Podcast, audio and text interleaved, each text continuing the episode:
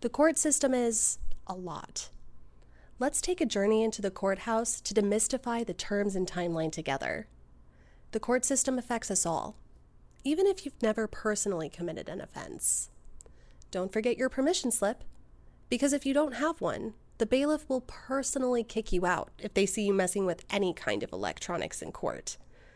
Since we're on the topic, dress neat, leave your weapons in the car, and make sure you're hydrated because there's no liquids allowed in the courthouse. We will use drunk driving as an example. With 5,531 cases just last year, Idaho is 19th in the nation for DUIs, according to the National Highway Traffic Administration. So drink some water and let's get into it. Drunk driving in the courts is called a DUI, which is short for driving under the influence.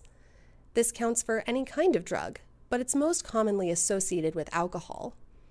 Law enforcement look for a few key indicators that someone might be driving intoxicated, like weaving and swerving, crossing lines, stopping for no reason, taking too long at stop signs, or turning too wide. Driving like that is enough probable cause to be pulled over. At some point, they'll ask the driver to take a blood alcohol content measurement, commonly known as a BAC. If refused, there will be a $250 fine and a year long driver's license suspension. Pretty hefty, but favorable when compared to the felony punishments for the crime. So, the level of intoxication shown by the BAC sets the stage for which process the case will go through in the court system. There are two main domains in the court system civil and criminal. Drunk driving cases aren't in the civil court. That's reserved for smaller crimes like parking tickets, evictions, weed violations, things like that. Drunk driving is handled in the criminal courts, and it has two paths felony and misdemeanor. The legal blood alcohol limit is 0.08 for anyone over 21. For minors, it's 0.02. Side note even though it's illegal for minors to drink at all, they're allowed to participate in religious ceremonies, such as communion, which is why that distinction is there in the first place. Back to adults. 0.08 is the legal limit. Anything over that is considered a misdemeanor until you blow a 0.2%, which means the offender has two parts alcohol to every 1,000 parts blood in their system. Let's imagine a person doesn't commit a felony and that they're facing just a misdemeanor charge. They will be arrested and held for no more than three days while the state decides what they're going to do. They can either decide to file charges or let the person go, which doesn't happen. Charges are reviewed by an attorney, and then everyone goes to court. This is called an arraignment. Here, the person appears in front of a judge to hear their charges and make an official plea of guilty or not guilty. After this is probably the least glamorous part of the court process the pre-trial conference. The defendant and the prosecutor, which is court speak for the state's lawyer, will sit down and try to figure out a deal everyone agrees on, usually called a plea bargain. This phase of the process happens in hopes of keeping a case from going back to court, mainly because it saves everyone time and money. If a deal can't be reached, Everyone goes back to court for trial. Both sides make their case in front of a judge, and either the judge or a jury will decide if the person is guilty or not. But it's not over yet. There's one more step the sentencing. Contrary to movies and TV shows, sentencing and trial are two completely different events. Usually, they don't even happen on the same day.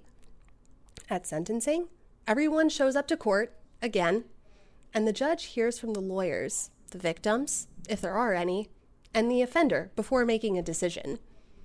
After that, a sentence is handed down. Misdemeanor cases usually have lighter sentences when compared to felonies because the crime is less severe. It's usually in the form of fines, probation, which is court speak for supervision, community service, rehabilitation, or restitution which is another fancy court word for saying payback. First time offenders for DUI usually get lighter punishments than repeat offenders. Here's the pecking order a first time offense, the guilty person gets a misdemeanor charge, up to six months in jail, up to $1,000 in fines, and a driver's license suspension of up to 180 days. A second offense that happens within 10 years of the first one will get the guilty party a misdemeanor charge, up to one year in jail, 10 days of which have to be served in actual jail, up to a $2,000 fine, a suspended license upon release, which can last up to five years, and an ignition lock on the vehicle. Ignition locks are sometimes called interlocks, and they require a person to blow into a blood alcohol content device before being allowed to start the vehicle. A third misdemeanor charge is automatically considered a felony, even if it's below the 0.02% threshold. And we'll cover that charge in a little bit.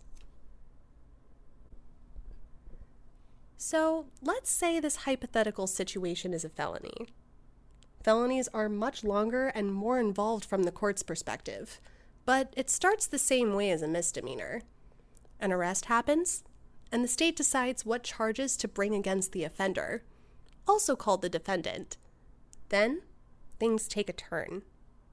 First impressions are everything, even in court. The initial appearance in a felony case will determine how the rest of the court process is going to go. From here, there's a short way and a long way. The long way is the preliminary hearing, where everyone goes to court and talks about if there's enough evidence to continue through the court process. And there basically always is because of the high BAC reading. Sometimes cases won't have a preliminary hearing. Instead, they'll go in front of a grand jury and a grand jury is a secret jury. No public records come from these meetings for obvious reasons. If the grand jury thinks there's enough evidence to proceed, they issue an indictment, which is court speak for a serious charge. The short way looks almost identical to how misdemeanor cases go. The defendant can tell the court in the initial appearance that they think there's enough evidence to continue the case, and everyone might as well just save some time and go to court again for arraignment. Arraignment, in case you forgot, is where everyone goes to court and the charges against the defendant are read. Then it's the pretrial conference, where everyone tries to make a deal with each other. Then trial, if they can't figure out a deal. And then there's sentencing, which is the part of the court we see on TV all the time felony cases have an optional extra step after sentencing. They can choose to appeal.